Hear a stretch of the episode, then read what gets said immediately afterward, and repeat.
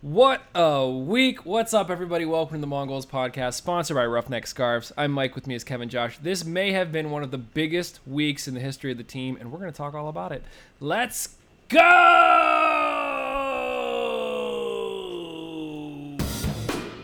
Can you believe that, guys? No, I mean, that, that is one of the craziest sequence of events we've seen in, a, in quite a period of time. In the top right corner, gentlemen. Up to the middle, back to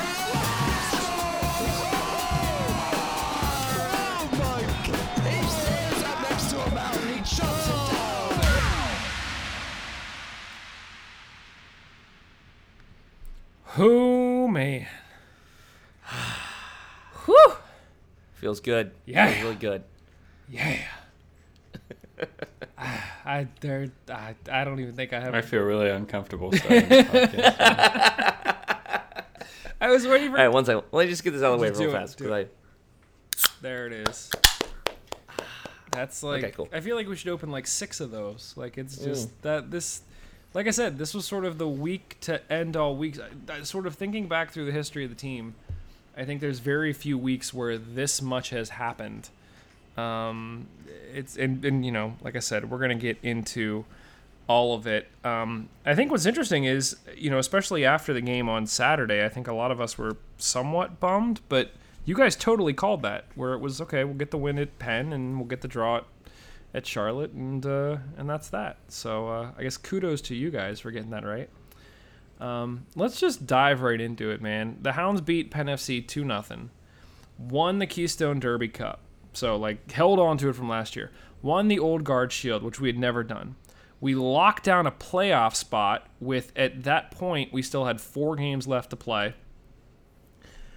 And we did our part to basically keep Penn FC out of the playoffs. They are not officially out yet, but they are definitely close. So, you know, in one game to, you know, check all of those boxes is is pretty stinking incredible. And you figure literally the past few seasons, it's come down to the last game of the season of the like, well, all right, I guess we're not going to be in it to have four games to sort of not sit back and relax at all but uh, to be in the driver's seat is uh, is definitely a, a good place to be. Josh, you were uh, you were obviously there. Um, saw lots of footage of you on the uh, on the on the film. Um, saw you with the team and the uh, and the Keystone Cup. You got some stories, man. Share some stories. Give us some dirt. What was going down? Yeah, it was pretty awesome. So, I mean, first off, uh, we weren't able to do a bus trip this year because it was on a Wednesday. So we just knew we probably wouldn't have the numbers that we want to have for a bus. So we ended up doing a carpool. It's the most successful carpool we've ever done. We had about 30 people going up. Um, so that's just fantastic, especially for a Wednesday. Uh, we also really had a good experience at the stadium. This is probably the first time at the stadium where we felt like the the front office at Penn actually kind of weren't upset that we were there. they were like, "Hey, yeah." Was it because you guys were the only ones in the stadium? Is that why? I mean, t- technically, I think there was like 250 people there, but uh, that might be including the teams. Didn't I'm not sound sure. like it. Like all we heard was you guys on the feed the whole time. So kudos to you. But uh, continue. yeah. Okay, so it, but in our past, we've kind of had issues where the the front office, for, or at least the stadium staff, has kind of like treated us like criminals. Like right when we walked in there, uh, have security on us, have armed cops on us. One year, it was ridiculous. But this year, th- they felt like they got it, which kind of makes me feel a lot better about their situation. Like maybe the people running the front office now are a little bit more aware of soccer culture and what to expect and how to handle it and not overreact. And yeah it, it was just a really good experience. So kudos to the front office or at least the stadium staff. They were awesome. Um, but yeah it was just a blast. I mean that's probably some of the most fun i've had in harrisburg which you know i know that's a pretty low bar but it's it's pretty good Well, and and what there was like a was it two hours of rain delay? There was a substantial rain delay. What'd you guys do to fill the time for that?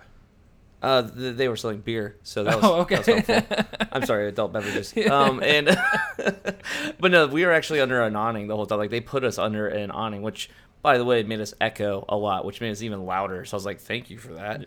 Um, but we were also shielded from the rain, and it was just kind of like, hey, we have nowhere to go. We're all hanging out. Most of us had hotel rooms to spend the night, so it's not like we were all like, you know, itching to get out of there. For the people who did drive back that night, more power to you. I that's that's a tall order, especially after going to the bar to celebrate. So uh, a lot of DDs, a lot of people, you know, being responsible, and uh, yeah, good on you guys. Yeah. How, how many did, how many people did you guys bring? I think uh, officially, I think uh, we had planned for 30, but we ended up with 25. One car uh, didn't make it up. Everyone's okay. It just they weren't able to make it up. So yeah. That's still great. Yeah. No, that's an awesome turnout.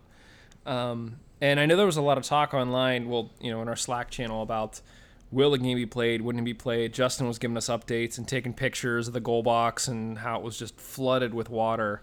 And it just seemed like it was the situation where looking at our schedule and looking at Penn's schedule, it- there was just no other time to play the game. Like we were sort of alternate in that, you know, we had Charlotte on the weekend. I think Penn has a mid-game week this week. We have Cincy on the weekend. Um, I think they're off next weekend, and it just back and forth. There was no time before the end of the season, so um, yeah, I yeah nervous that it wasn't going to happen at all. Yeah, and uh, just from the body language, watching them on on the field, it looked like Lilley and Pulisic were both like, "No, let's not play this game. Like, this is not good conditions. The field looked like crap. We're worried about our players getting hurt." Um, but I really think they were in a bind because Penn FC did not have any days available. Uh, they rent that stadium. It's not like they own it, so they can't just move stuff around. There's only certain days they're allowed to use it. And so I, I I really do think it was one of those, like, you know, we have to do this game. So they kept on delaying it. A guy came out with a squeegee and squeegeed in front of the goal. Uh, we sang a song for him. He was really happy, so it's all good. uh,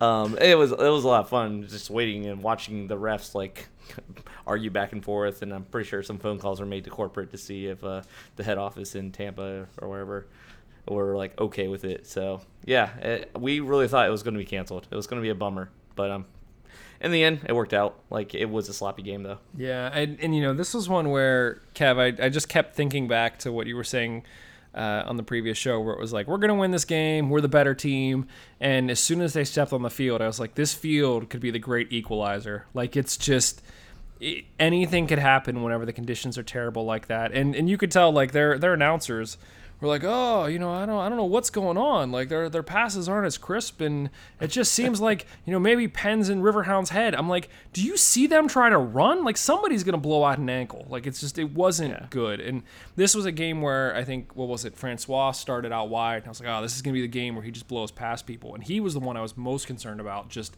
going full bore for it, and then just ending up on his face or in a post or something because he couldn't stop. So thankfully nobody got injured. I think as the game went on, that's all we were hoping for was just like no injuries. Um, but the Hounds were able to get two. Uh, obviously, we got one from Banjo, and then Lubon got the insurance goal at the end. Um, yeah, I, I don't.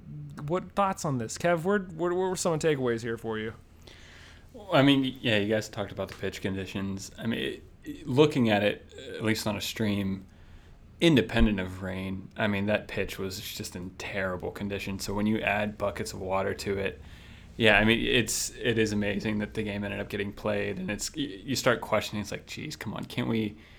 Can't can't the USL do a little bit better here for kind of I don't know, league wide, you know, pitch maintenance and all that kind of stuff? Because you're right, it, it becomes an injury hazard at that point. But I mean, Mike, you mentioned you know questions of of how well we could have played. I mean, if if you look at the passing accuracy numbers, I mean, Penn still gets 76% pass accuracy. We only had 57 in this game, so you could, you could blame it on the rain and the conditions and the bad field and all that kind of stuff. But you know, Penn gets 76 pa- uh, percent pass um, completion, pass accuracy. Um, and all of our other games, if you look at all the other games around this game, we're, we're generally hitting around 70% pass pass accuracy. So something was a bit off in this game, but but yeah, I mean it's it, it almost like it was almost like I think Lilley kind of went into this game willfully playing at their level. I mean, you know, the fact that we start Kirk and, and net, Pratzner, Fitzpatrick, Banjo. I mean, we were building this game up to be one of the biggest games of the season. I mean, so much rides on it, playoff spots and, and the Derby Cup and the Old Guard Shield, and he rolls out with essentially four starters. Well, I mean, Kirk has played a lot recently, but but four players that haven't played a lot of football, soccer, whatever. Um, so it was it's a, it's a bit it's a I was just listening to, to the one one goals interview with uh, the Brighton Hove Albion uh, uh, podcast people, and so that's why I'm saying football. Um, That's not that so- hasn't been released yet. So uh, Well, that's that's what we call a teaser. But go ahead. keep keep keep your eyes out, folks. Um, it was really good. But yeah, I mean, so it, it, we we didn't play well, but it was one of those where I don't. I somehow we get two goals. I, you know, Kirk still has to make what four or five uh, saves, and so it, it was fascinating in that sense. But yeah, I mean, if you if you just look at the if you just look at the score, ah, Riverhounds two 0 win routine and all that kind of stuff. I, I think it was kind of anything but. Yeah, and and I think a lot of the a lot of the times, at least in terms of the passing, I just kept thinking or saying out loud. I was watching it with my boys. I was like, you you just can't do that. Like when the field is is that crappy, like you can't be doing these quick one touch runs because you'd see them try to lead somebody and either the player would either be too far behind because they couldn't catch up to it or the ball would just stop dead and like you're trying to race past it and now the ball's behind them and i think that's a large reason for the the the issues with the passing accuracy was just that we were trying to do a lot of like one two quick dink and dunks which on any other field work fine but when the field is soaked like that and the ball's just stopping it, it it makes it almost impossible to be able to time your runs to be able to pull those things off. So yeah from that standpoint it was a struggle. Josh how were you guys feeling on the sideline as this game unfolded Yeah, I mean, I would never say that I felt like this game was out of our hands, that we were uh, performing well. I, I, I get that the, you know, at least the statistics say that our passing accuracy was really low and that theirs was higher, but we also had more of them. I, I don't know. Like, I feel like the, the, the possession for us says like only what 35%, but it didn't feel that way, at least meaningful possession. Um, so I, I never felt like this game was out of our hands. Uh, now, only being one goal up though for the whole second half, pretty much until the very end, there was kind of you know not the best situation. It felt like at any moment if someone were to put the ball into the box that some mayhem could happen because it was that bad. Uh, but luckily, uh, at least for us, I should say, is the second half. The worst of the two goals was the one that uh, Penn was defending. Uh, that goal over there was really terrible. Like it, it, it- that's the one where they had a squeegee a lot, and it was nothing but dirt and mud. And you, you saw at the end when the keeper stood up and he's just covered in mud. It's like, yeah, that, that sucks. So that was the the goal that I was most worried about. So the fact that we were ahead and didn't have to defend that one in the second half really made me happy. But yeah, I, I don't know. Like I was more worried about this game going in, or at least anxious about this game going in. Uh, but as soon as it started and seeing our play, I I felt a lot better about the situation. Yeah. Yeah. Um, you know, this was a game that Penn had to win. And it seemed like even towards the end, they weren't really pressing the ball too high. Like, we just, we did a good job of keeping them where they needed to be kept and, you know, capitalizing on the few chances that we had. I I thought Fitzpatrick did a good job of sort of crashing the net to create that first goal for Kay. Um, Lubon did a good job of staying with the run of play at the end to get that goal. There was some discussion uh, in the Slack thing where we were like, "Hey, which Hounds haven't scored yet this season?" And I was sort of like looking down the list of of people who were on the field, and I was like, "Pratzner, is it?" It was just Pratzner, and then Lubon scored, and I was like, "Oh no, wait, it was Lubon too." Okay, cool. Now, so like. I think everybody who was on the field except for Pratzner at that point had scored. And Kev, immediately when I saw that Pratzner was in the starting lineup, I was like, "Is Lilley listening to our shows? Is that what's going on here? I really don't think they I don't think And if he is listening, he's not taking our advice. I guarantee that. But it was just. this Kevin guy, let's get him on the coaching staff. I think is you know who hasn't been on the field in a while? How's Pratzner doing? Is he warm?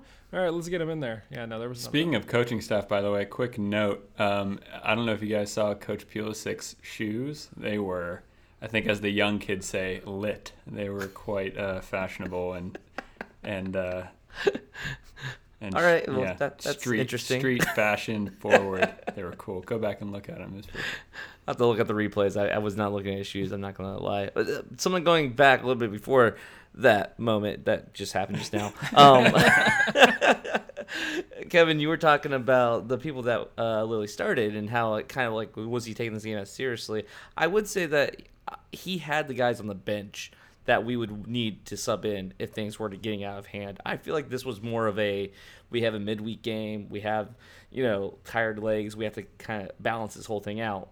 let's put these guys out there. If they're not getting the job done, uh, he can sub in uh, Brett. He can sub, you know, I mean, he can sub in the people he needs to sub in. Uh, so I, I was a little bit, you know, unnerved when I first saw that lineup, but I do think we had the firepower there. We had what we needed to get the job done if they were having issues. Josh, how early did the weather start turning bad? Was it like before an hour before the game? I mean, like I want like did Lilley have a whole another lineup and I was like, oh man, this this weather, the field, you know, let's let's put out some of the you know people that maybe he wasn't intending to play and, and then try to kind of muck through the first 60 minutes. Hopefully, the you know the weather calms down and then play. Or how did that whole timeline take place? Yeah, it was consistently just a dreary day. Like I, it did rain uh, right before, probably about an hour before the game was to start, but that the whole area was pretty wet before that even. So I don't think it was a situation where the field they got there and like, oh, this is going to be okay, and then suddenly it rained and they're like, oh crap. It was definitely probably that bad as soon as they got there. When we walked in, they had the field covered. Um, but even the cover, like as soon as they removed the cover, it's like, oh look, a giant mud pit. So it, it wasn't helping at all. That cover, at least, I don't know how early they covered it either. They could have been like, it's been raining for 30 minutes. Let's go ahead and cover it now. So yeah, he probably saw that field, and you you might be right. Maybe he saw it and he's like, okay, new game plan. Let's uh not do this. But yeah, whatever it was, it worked. So cool. I mean, when I saw the lineup, I immediately had flashbacks to the Cincy Open Cup game where it was like, oh, everyone's hyping, like this is gonna be a big deal, and then you see the lineup, he rolls out and you go, what? Huh? I didn't think it was that bad. No, but like I mean- I, when I saw it, I was like, that's not what I was expect. I mean, and you know, all credit to Kirk, but like once Dan Lynd came back, we were pretty much like, yeah, Dan Lynd's the guy, and it was just like of all positions to rotate, we've talked about it, and it was just like, huh, okay, like the guys got it done. Kudos to them, obviously. You know, the historic moment, all of that, it was fantastic. But you know, there was just a pause, and maybe that maybe that teaches us for for doubting any of them, which I'm not saying we did. It's just, you know, yeah. I'm gonna stop talking. Um, so uh, I guess guys, any other takeaways from this game in particular? I mean, I, I- go ahead, got Josh. nothing. I was gonna say I got nothing as far as uh, the play on the field. I feel like that's they got the job done. I will say that the team was awesome after the game. Came over, hung out with us for a while, talked to us, and then after they were done in the locker room, they talked to us even more afterwards before getting on the bus. Um, we had to go steal the cup from them because they had taken it into the locker room. So, how dare they think that it's their cup? yeah, I'm pretty sure Banjo didn't want to give it up. he came out of the locker room and was like, "Hey, do you mind if uh, we take that to the bar?" He's like, "Sure." I was saying, so. What so what all happened with the cup? Anything? Uh, any any stories? No, the usual. I mean, we had some static at the bar we usually go to, but uh, it was nothing major. We just went to the next bar over. Uh, that's one thing Harrisburg has plenty of is bars. Uh, wonder why. And so it was pretty good. Uh, you know, time. We went to the second bar and we told him like, "Yeah, we want to drink out of the cup." He's like, "Yeah, sure, but go ahead. You're fine. Go." so That's awesome. Awesome, awesome. Kev, was there anything else about this game in particular? Nah, Nah. Okay. Nah. We can jump on to the next game. Nah. Let's go to the next game. uh, do we have to? Yeah. Well, you know. So from the highest of highs to the middlest of uh, what? Like the Hounds get a two-two draw with Charlotte. Um, you know the the big positive, I guess we'll say, out of all of this is that the single point for us and uh, and what I think it was Indy having a unfavorable um, score line for themselves helped us to lock down a top four position in the playoffs. So again, you know, here we are. We have three games left in the season, and uh, and not only we locked down a playoff spot, we've but we've locked down a top four. So that's huge. The team announced that the first home game in the playoffs for the Hounds, which this is the first one ever at Highmark, right?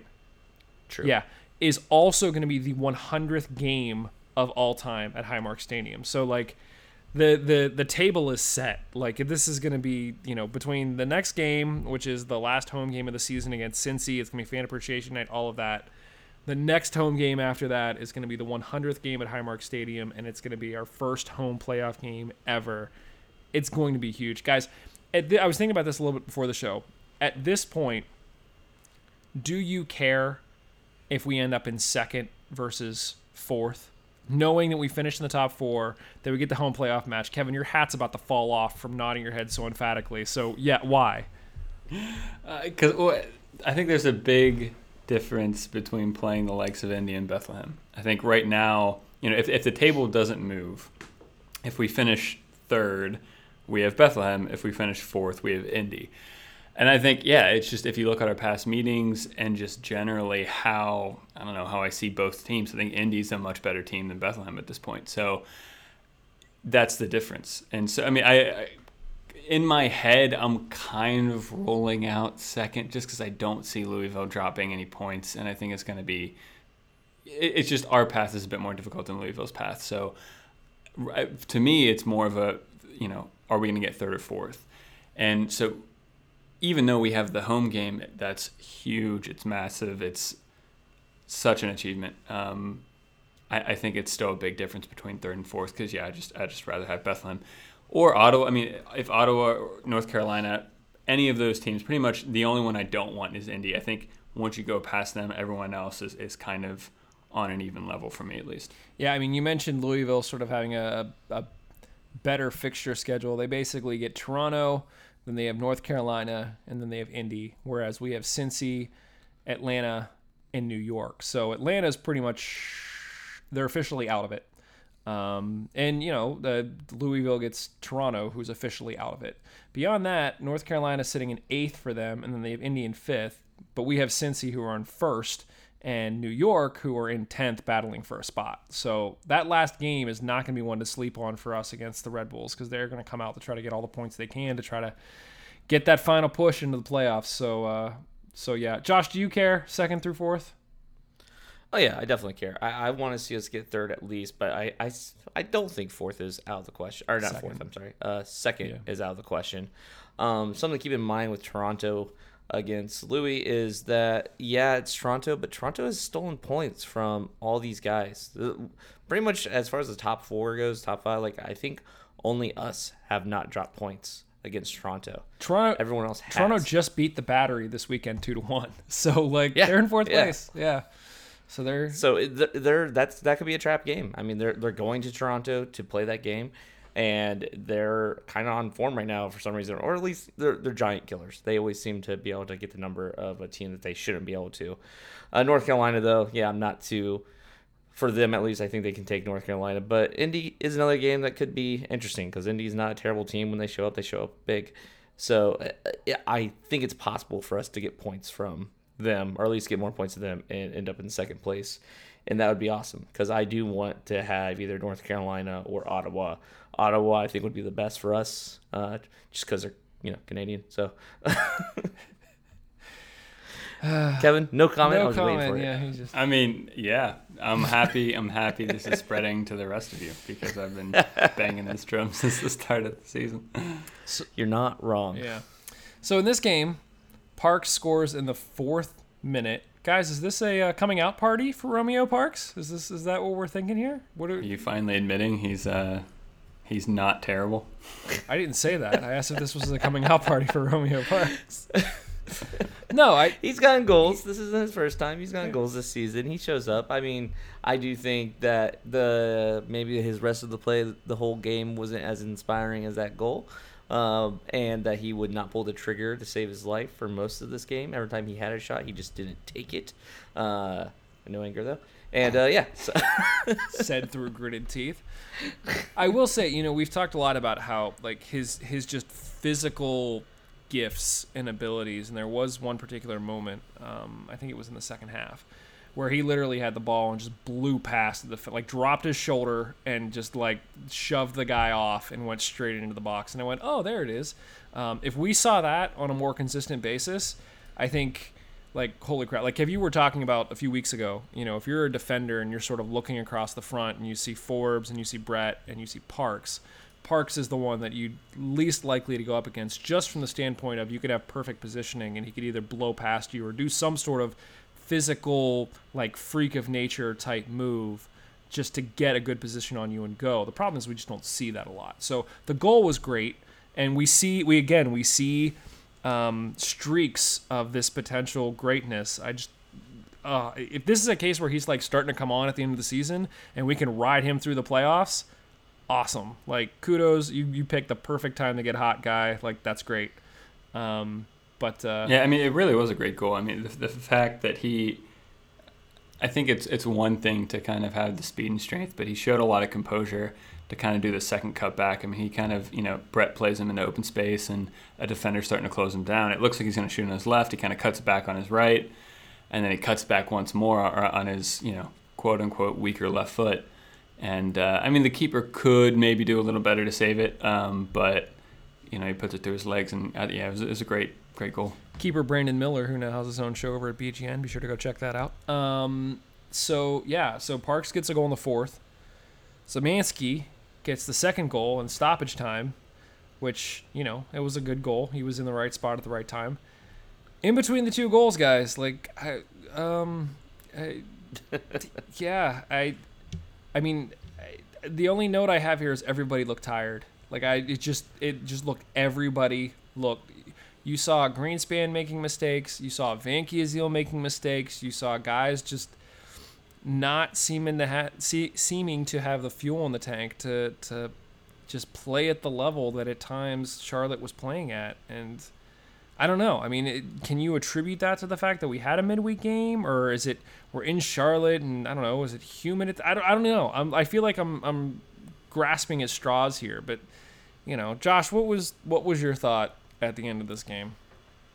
Yeah, I mean, I was at the watch party at Smoking Joe's and had a good crowd there, and we're talking about the game, just kind of like what's going on here. And um, it, it did feel like there was something just missing in this game. Their their legs might have been tired or something, but they just were not clicking. And I think this might have been Greenspan's worst game I've seen him have. He was just not finding the clearing the balls correctly. It seemed like he was getting beat, and it, it just wasn't working out for him, uh, which is weird because that's usually not the way he plays. Like I'm usually praising Greenspan, so that was really just meh from him. Uh, but other players were having off days too. It wasn't just Greenspan. It was definitely everyone just felt like they didn't have that pick up and go. I believe Laura Ellen was the one who said it in our Slack talking about how like this is kind of like these little mistakes that the team's been making all season laid bare. Like you could see them much more defined in this game, and I do think it's because we didn't have that grit. We didn't have that pick up and go determination to get the job done the whole game. Uh, I will give shout outs though for getting that late goal. I mean, hounds have passed. If the other team scores in the 85th minute, the game's over. Like we don't we don't respond. We just kind of give up. So the fact that we were able to respond after that goal shows that you know the grit was there when we needed it. I just wish it would have been there the whole game. Kev, what are you thinking? Um, yeah, I mean, Josh, to that point, in the past four straight games, we've now scored in stoppage time. I mean, so that's What? that's a big Seriously? yeah. Wow. Yep. Yeah, I the past four games that. we've sc- we've scored in stoppage time, and so I think I can't remember who it was, but someone on Twitter made that point. I want to say about four games ago about how, you know, we were conceding a little more late and maybe not scoring as much, and you know, if that was a concern. And ever since then, we've been you know doing the job late on. But I mean, going back to Charlotte's second goal, I mean, it was one of the worst defend defending you know pieces of defending I've seen in a long time. I think you know. Zemansky doesn't get nearly as tight as he needs to on Charlotte's player. The cross comes in way too easy. He has, he has all the space and time in the world to put that cross in. And then and there's there's like, you know, I'm, I'm looking at replays now. There's like six, seven yards in between Hugh and Greenspan where, you know, Charlotte's player just, sit, and he's not a big guy either. And then Vancaeyezeele is pretty much covering two Charlotte players on the back post. One of them gets in front of him. It was it was really bad defending. Um, and so I, it's which is surprising from from a you know Lilley plays a system where discipline is so important, shape is so important, and it, I the only real you know answer looks to be fitness. I mean because you know maybe if they have a little more in the tank, you know they're not they're not lazily sitting there in their position thinking ah I'll close him down later he's not going to get it or whatever because that's that's re- I mean the players know better it's it's I mean, maybe it's maybe it's a mental tiredness as well, where they're just not focusing. Um, but uh, but I don't know. I, I think it was also happening a, a lot over the course of the entire game. Um, it wasn't just you know close to the end of the game suggesting you know like a mental fatigue over the course of the 90 minutes. I think it's there. There's more at play here, and it's they, they better get it figured out quick. Although I will say, um, all of that still stands true, but I think it seems like Lilley has been kind of playing slightly differently. Um, I think in the past where we've played more of a kind of a front three, um, it seems more over the past two games we're almost playing like a five-one-three-one, where you kind of have three attacking midfielders with with a single striker, and then kind of one one person in the midfield, i.e. Dabo, and then the, the you know the wing backs will kind of maybe when we're in attack kind of slide up alongside him, making it more of like a three-three-three-one or something. Um, so I mean, it, there might be a slight tweak in formation, going a bit more attacking. Um, but I, I, think the mistakes still stand from more kind of, you know, a lack of fitness or something like that. It's not necessarily a, like a, a shape issue it was just a really weird game. Like it felt like there was no real rhythm to it. Like it did, I, I it didn't dawn on me until late, but it felt like you know no, neither team could really string together a substantial number of passes before somebody was kicking it out or somebody was getting fouled or it just there were lots of stoppages and it it was just it was weird. Like I, I I couldn't really get a feel for like what was going on. It was just sort of like we were there and we were sort of doing some stuff, but like it wasn't. It definitely wasn't like you know any of the past few games. Um, I'm trying to pull up the stats now in terms of discipline. Uh, yeah, so uh, Charlotte had 11 fouls. We had 19. So there were 30 fouls over the course of the game. That's 30 stoppages um, just from the ref alone, not even the balls going out. So nobody could really get into a really good rhythm. Um, I thought, uh, you know, again, we were talking online, and, and, Justin brought up the fact that he thought one of the the reasons why we didn't really have a lot of at least decent cohesion going through the middle was Forbes didn't come on until late in the game, and up until now, Forbes has sort of been that general in the midfield that's sort of driving things. Everything sort of flows through him.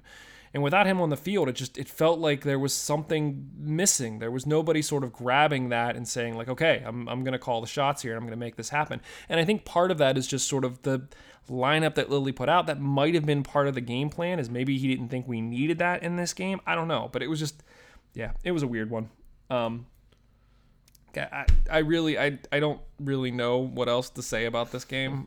do you guys have any other thoughts or takeaways, Josh? Yeah, um, I will say uh, with Zemanski, I, I feel like the last couple of games he's he's changed uh, as far as his just. I feel like he's a lot better of a player, I guess I should say, right off the bat, uh, than he has been in the past, for us at least. Uh, the beginning of the season, I was really stoked about him. I thought he could be a huge addition to this team, and I didn't really feel like he ever showed up or felt like he was there for us uh, in a big way. Uh, he might have been off the field. He might have been that you know that veteran that everyone talks about. It's great to have in the locker room, uh, but I just didn't feel like it was on the field at least. And the last couple games though, uh, maybe not even the last couple, maybe like the last five. Like he, it feels like he's been getting more and more like he belongs there, or he's maybe accepted. I don't know. he's he's in this game. Well, he's on this team. And I think I think it's a bit of like a role change for him, really, because I think when he came in, I think we were all sort of anticipating him to be sort of that that you know Danny Earls holding midfielder destroyer kind of position, and for a while, which I still think that's his best position, by the way. Right, but okay. but for a while, while Dabo was out, that was where he was at, and now that Dabo's healthy. Um, you know, Dabo seems to have reclaimed that spot, and that's pushed Ben further up the field, which has changed his responsibilities a bit. And so I will agree, he's starting to pop up in places where earlier in the season he wouldn't have popped up, much further up the pitch. Um, and he's making things happen. And, you know, I think, what, two goals in the last probably five games? I think that feels right. Um, but yeah, he definitely got his first two goals of the season, you know, within the past few. So, yeah, he's making the most of it. Can't really complain there. Um, yeah, I think it might have been Dan brought up this originally on Discord something like that. And after he said that, I started thinking about it. I'm like, you know what? You're right. This is like a lot different. Like going back and look at the stats and that kind of stuff.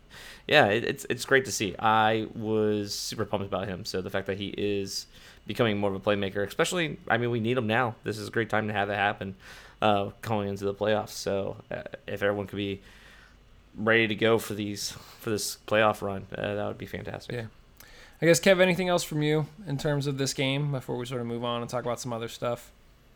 I mean, only that it's a massive game, right? I mean, home playoff game.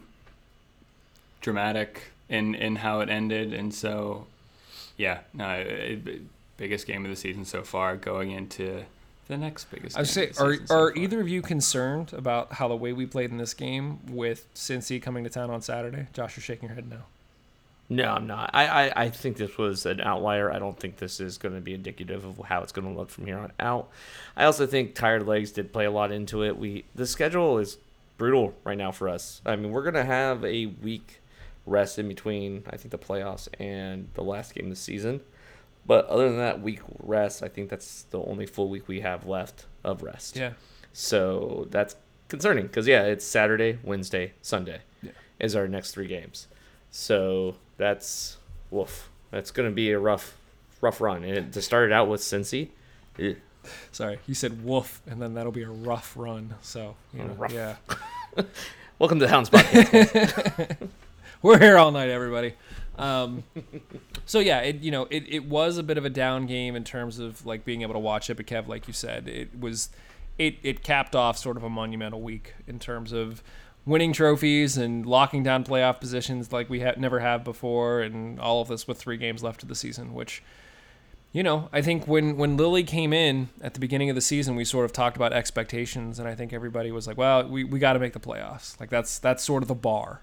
and to be here with a few games left and we've already locked down top four in a home playoff match it's just you know kudos to him for for coming in and i know it's been a huge effort for everybody involved um, but it feels like you know he his fingerprints are definitely all over this um, so yeah um, good on him and good on tuffy for for making that happen in the off season um, amidst everything that was going on guys before we uh, before we talk about uh, the game this weekend just one thing i wanted to bring up um, the USL, for those of you who missed this, which Kev, I thought you may have missed it, but you didn't. Good on you.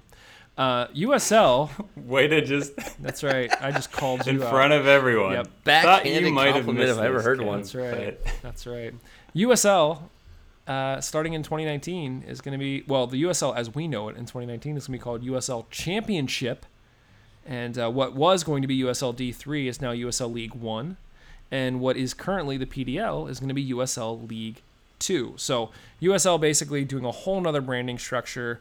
Um, top to bottom, trying to have some uniformity amongst all of the different leagues that they own. Um, definitely falling more in line with sort of the European structure. So, you know, the top level is USL Championship. It's sort of this this goldish color with a little star next to the USL. Um, next level down is USL League One, which is this blue, um, and then beneath that is red. That's USL League Two. I we sort of had a some some inkling that this was coming. We talked about it a little bit on the last show. We didn't know exactly what the naming was going to be, but the the writing was on the wall that it was going to be some sort of rebrand. Um, Kev, since you saw this, what's uh what, what's your impression of uh you know the name change? Do you care?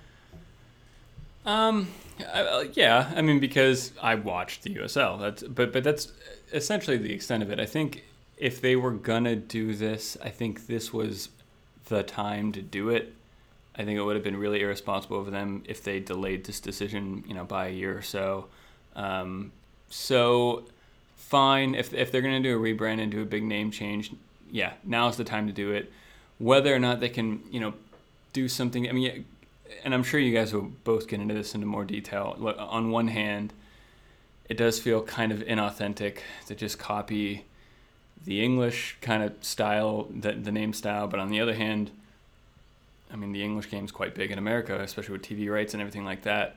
Um, so you could capitalize and try to bring in new viewership. I, it's kind of a loose argument to say that a league name change is going to bring in new fans and new viewership, but you know, grasping at straws there. So yeah, look, at the end of the day, I, I don't mind as much, but I just I think the biggest thing now is just stick with it. I don't I don't want to see another rebrand, another name change in five ten years, especially if you know if the growth and trajectory of soccer in America is you know continues on the way it is, it, it'll make zero sense to do that again. So um, I'm fine with it. Don't change it again. Let's just all move on from here. And uh, yeah, Josh, are you fine with it? Uh, I mean, I am now, but I, it's been a long road for me. I I absolutely hate this as far as what it it just it's it's the sporting, it's the the Real, it's the FC, it's it's the inauthentic, like Kevin, like you said, the inauthenticness of it feels ripe to me, and I know that there are you know, this is a situation where other t- people will be able to look at this and know exactly what league we're in now. Oh, you're in the championships. That must be second division because that's what it is over in England. But I feel like your average American fan doesn't know that. Or the people who are trying to attract to this game, trying to get into it, this just makes it more obscure and weird. It's like, oh wait, wait. So the third division is called League One. Championships above League One, but League One means one. Like it just seems weird to me if you don't look at it from that pre no knowledge of what the English Premier League has and what they have over in Europe as far as their their structure, and also. You, United Soccer League League 1, United Soccer League League 2. It just doesn't make sense to me in that aspect as well. And championship just is so that's the one that gets me the most, I think, is championship to me I know it's a league in Europe, but here it sounds like you're talking about the playoffs. Sounds like you're talking about, you know, the cup. Like you you won the championship. We play in the championship. We're not in the championship yet, so you could be the champion of the championship. That ugh. Sounds like a bit. yeah, right? I mean, it all sounds so silly, and I just I hate it. But I will say that this is more. I'd be more okay with this, knowing what they have planned in the future. This is stage one of many, and of course, I'm talking about Pro Rel. Um, they even said in their frequently asked questions, like this is setting up Pro Rel. Now, if they could actually pull it off, I don't think they can anytime soon. This is like going to be a pipe dream for at least five, ten years but this is them saying we we called it these things for a reason. We wanted to lead into pro rel. How you have PDL, which is mostly amateurs and some pros, getting promoted up to a completely pro league when college kids play in the PDL and they're not allowed to play in a pro league. I don't know, but that's a lot of stuff they're gonna have to work out. So, but wait, hold on. You just said you didn't like this for all the European reasons, but Pro Rel is a very European thing. Are you okay with Pro Rel?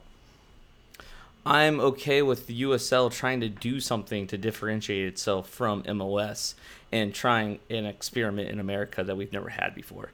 It, I know it's to me Pro Rel isn't something that is capitalized by England. You know what I mean? Like it's not like they're the only ones that own Pro Rel. Now calling it PD or calling it Championship League One and League Two, that is copying. That's like saying like I don't like the rules of soccer being the rules of soccer because that's what they are in England. That's silly. it's it's not that. It's just the fact that we're copying the names. But Pro Rel as an ideal, I do think is interesting. Is something that would be huge for USL if they can pull it off. But I also have my doubts that they can pull it off. Mike, before you give your opinion, um, I, I I'll I'll just I'll play a little bit of devil's advocate because I'm I'm gen I'm genuinely on the fence about this one. I can go either way, and so but um, but but Josh, I guess the question would be, do you think a decision like this would you know tick off enough fans to kind of turn them away from following their team and kind of outweigh that with the potential upside of bringing in new people. I mean, you know what I mean? Like, do you think this is a decision that's crazy enough where people are going to be like, nope, final straw. I'm sorry, I'm done following USL. This is crap. Or is this going to be something where, like, you know, fine, we'll take it on the chin. Some fans get upset about it, but they'll still follow their team. And now, because really, I mean, if you look at the numbers, my guess, I mean, we even see it in Pittsburgh, right? I mean, there's probably more self proclaimed, you know, fans of certain English Premier League teams in America than potentially there are of USL fans. I'm, I don't know off the top of my head, but No, I think that's a legit thing to say. I, I don't think you're wrong there. Yeah. And I, I don't think that this is going to tick off the USL fans enough to make them stop following the team. I just don't think it's going to make the the more savvy European fans as far as like them knowing what this means. I don't think it's going to bring them to the team either. Like I don't think people are going to see this be like, "Oh, okay, they, they changed the name to the championship instead of USL." now I'll follow them. Now Yeah. I'm in. Like no, they're they're out still because they think the the quality on the field is not nearly enough, and they're so used to Premier League that they're not willing to watch anything else. Um, so I don't think that changes anything. But I the other side of that is I think the people who I am saying this might confuse, they don't care either. I don't think anyone cares that it's called the championship. They just care there's a local pro soccer team.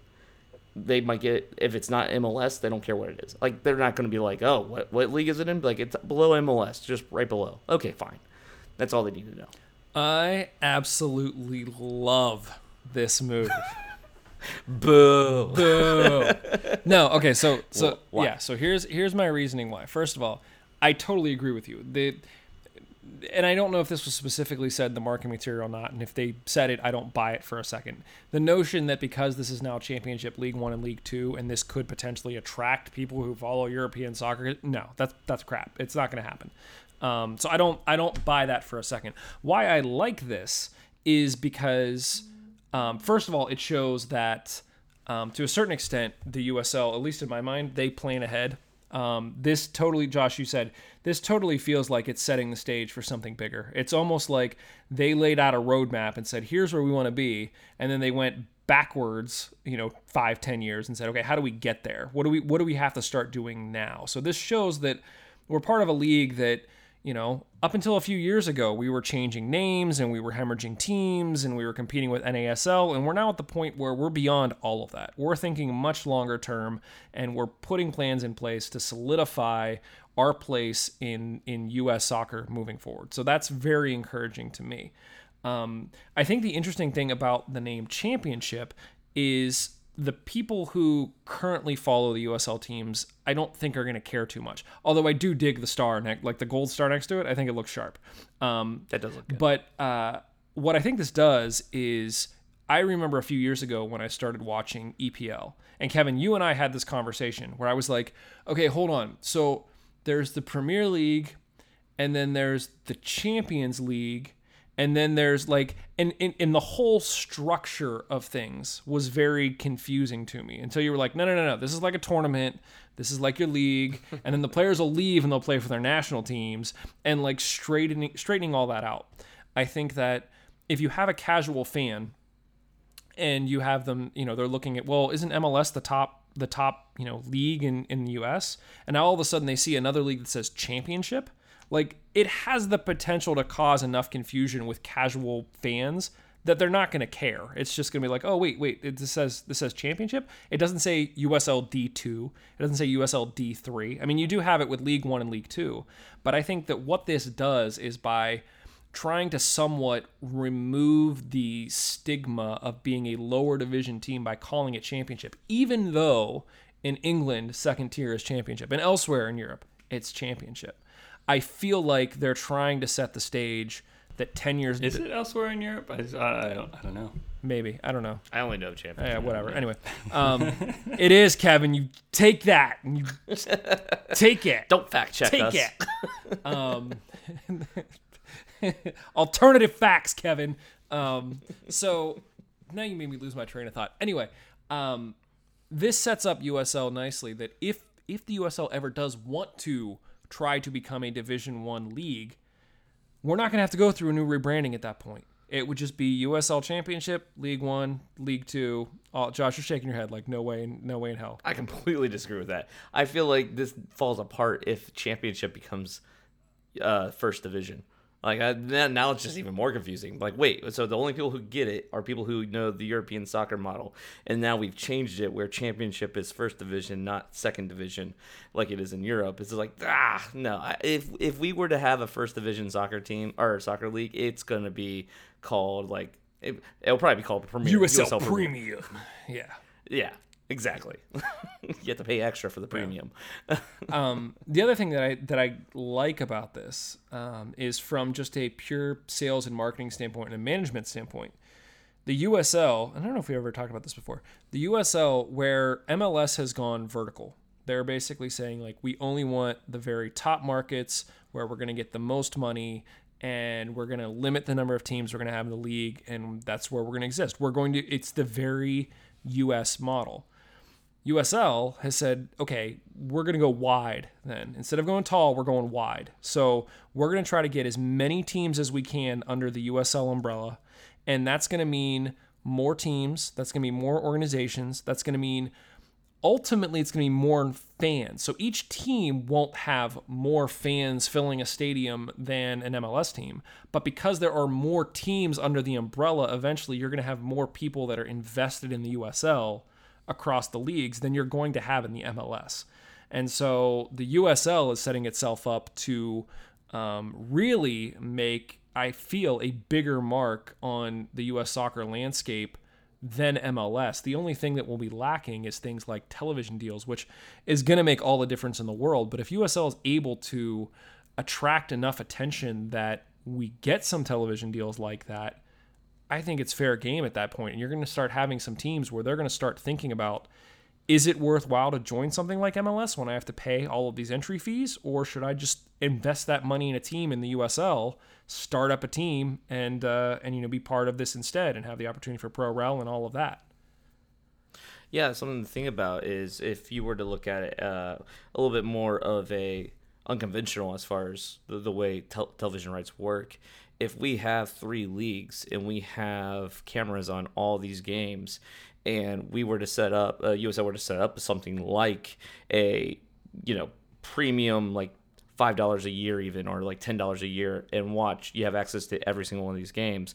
But then you have the the national broadcast ones that are only available if you watch it on espn or nbc or whatever for you know maybe every sunday's games all those ones are on a premium channel like that that could be i mean it's just a lot of content and content is king and so if you have enough content you're going to have enough money coming into it and telling someone like hey you get to watch USL from top to bottom for a certain price. That that could be a pretty big incentive. Right now they're going through ESPN, but who knows? Maybe once you have all three leagues going and that's a lot of content, you could just spin that out on its own.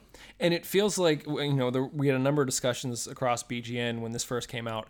There's a couple things. One, I think you know Alexi Lalas has many flaws, but his argument all along was if you don't like MLS, make a better mousetrap. And this feels like somebody's trying to make a better mousetrap.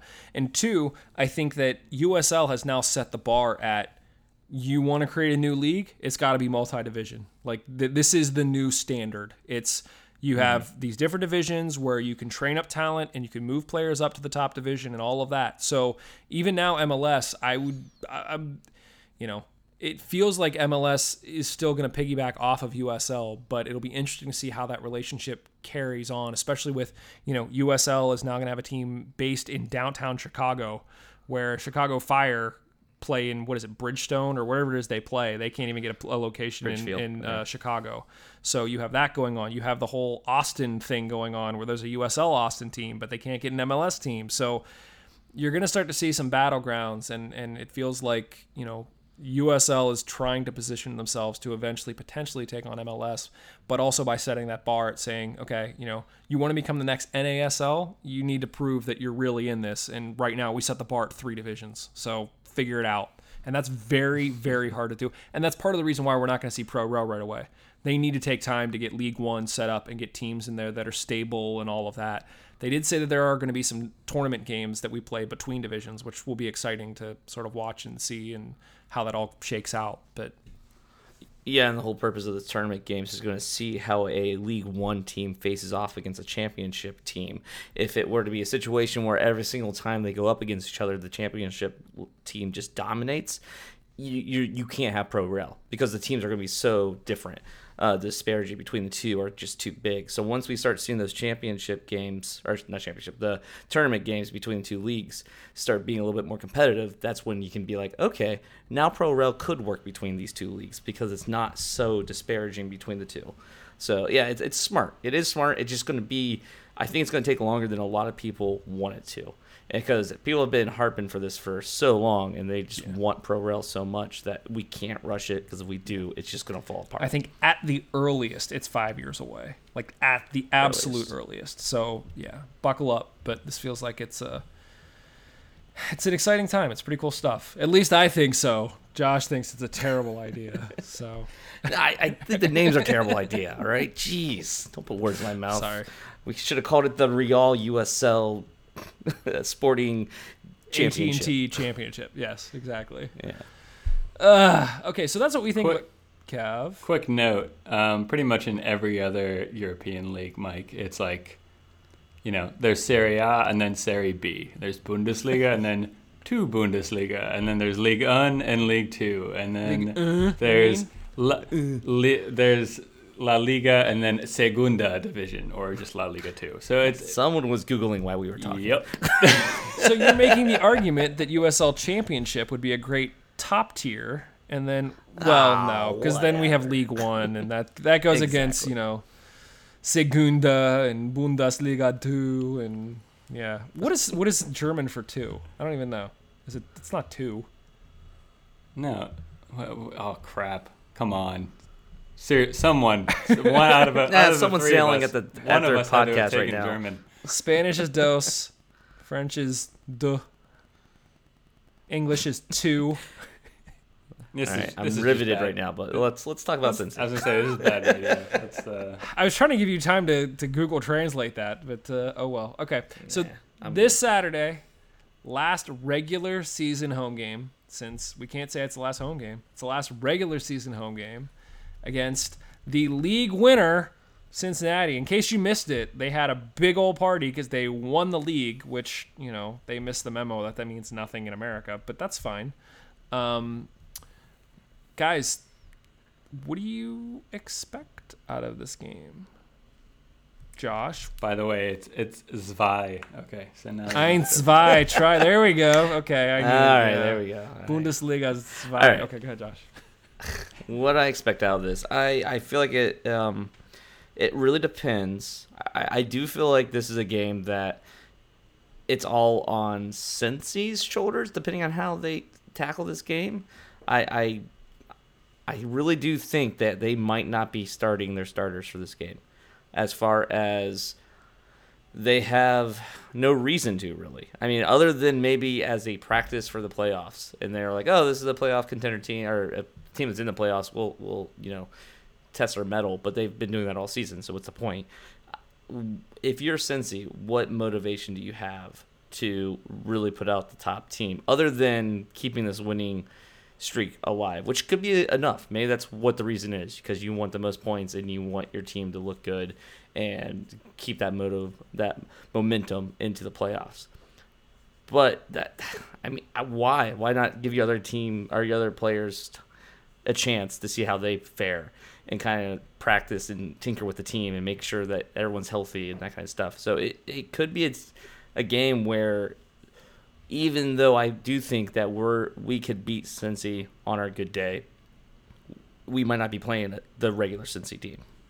Yeah, I think it was uh, their coach Alan Koch who said uh, a few weeks ago that down the stretch they were going to make sure everybody got minutes. So you know, to your point, they did just have this massive celebration. There's all sorts of pictures of champagne in the locker room and them standing on the field alone, going crazy, holding the plate or whatever it is you get for regular season. yeah, yeah. sure. So I wouldn't be surprised, you know, a if there's a mental letdown after the fact, like okay, it's done. You know, like you said, there's literally we could lose every game from here on out and still be fine. And B, let's get some other guys some minutes, especially against a team like Pittsburgh, who you know it's going to be a physically grueling game. And you know they don't want to see Jimmy McLaughlin get his face shoved into the turf or Fernando Adi break an ankle. I'm not saying that's something I wouldn't want to see. That's something they don't want to see. Um, so yeah, I wouldn't be surprised. I guess, you know, going into the Penn game, uh, again, I don't want to pick on him, but I think a lot of us were surprised when knowing Dan Lynd was healthy that it was Kirk and goal. Are you going to be surprised if we go to this game and we start to see a lineup like we saw at Penn FC after you know what we already saw happen one of the last times we played Cincy at home, where it was this sort of lineup where it was like, what, what?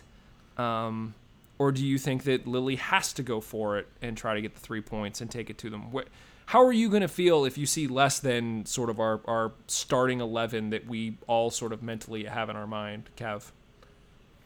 Um, I mean, I want to see our our strongest eleven against Cincy. I mean, I think forgetting about point accumulation and kind of long term tactics about plotting out the season, uh, getting back to basics.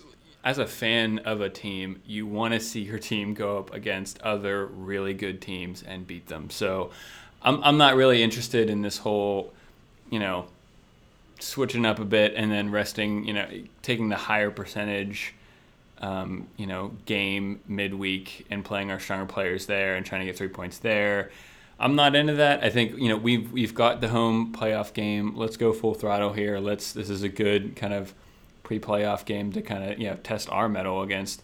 And uh, and yeah, as a fan, I want to see us beat Cincy. I want to see an exciting game. I want to see it full of passion, tackles going in left, right, and center, and, and I want to see us win. Um, that being said, I mean, not to big up Cincy, they haven't lost since May 26th. They've won their last 10 games.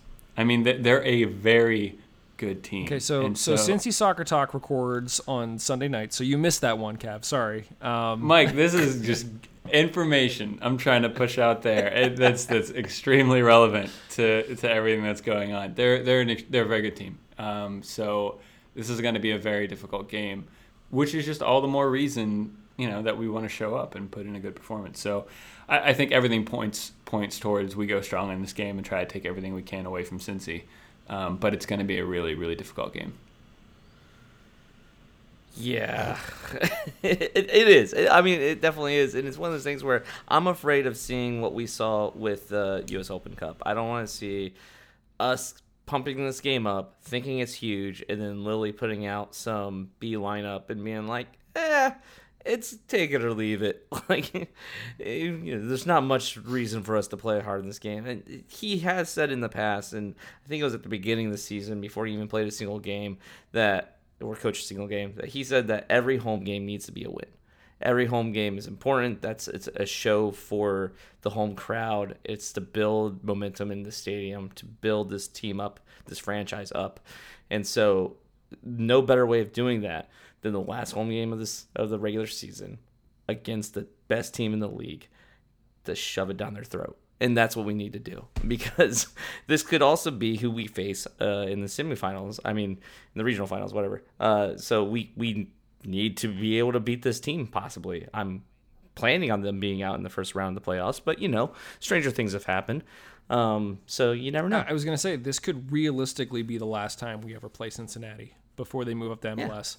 And if they roll us this game and basically we weren't able to beat them ever, like that's just gonna stay with us forever. Whereas if they're the number one team in the league, they come into Highmark the last time we potentially play them and we beat them, we at least have that. Especially if they get knocked out in the playoffs and we keep moving along, that would be super. But uh, what would be even more super is if we go into Nippert and knock them out. But still, that's that's neither here nor there. We're focusing on this week. I think we, we I think we go for the W, but I also thought the same thing in the Open Cup, so I don't know what to think. I, I don't know. I don't know. All right, let's go. Let's do score predictions. Josh, what, give, give us a prediction here. What do you think? So I was looking at uh, their previous games, and only two teams has ever held them to zero points, zero goals.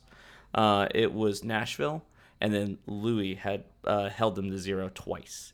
So that's it. That's the only teams I've ever held in zero. I that's gonna be super hard, but I feel like a Bob Lilley team could do it, and I feel like we should be in those ranks as well. So I'm hoping for a 1-0 win. Uh, the, the the true Bob Lilley special Lilley that actually holds true. Kev, what do you think? I mean, I don't feel great about this game. uh, I, you know, if, if I think if things go our way, I think I think a one-one game makes more sense for us than like a two-two game. Um, I, I think if it ends up two-two, then we kind of got lucky. Um, I think it, it we it can end up one-one and having having it be a pretty even game, but I think it's gonna be really difficult to beat them. Um, but I, you know, I think we have enough in us to, to get a draw out of them, and that's that's what I'm seeing. So I'll say one-one. I don't know, man. Like the past few games, aside from the Open Cup, the other games that we've played them this season, like we were the better team. Like we limited their chances. They Like they haven't they haven't lost in four months. I understand that. I don't really care. I don't. Like I I think this is a game they come in, I think they score first and I think we end up winning 2 to 1. Um, I think we battle back. I just I don't know. Like I understand they haven't lost and they also have MLS players on their roster and blah blah blah blah. I get all of that, but like it's just I don't know.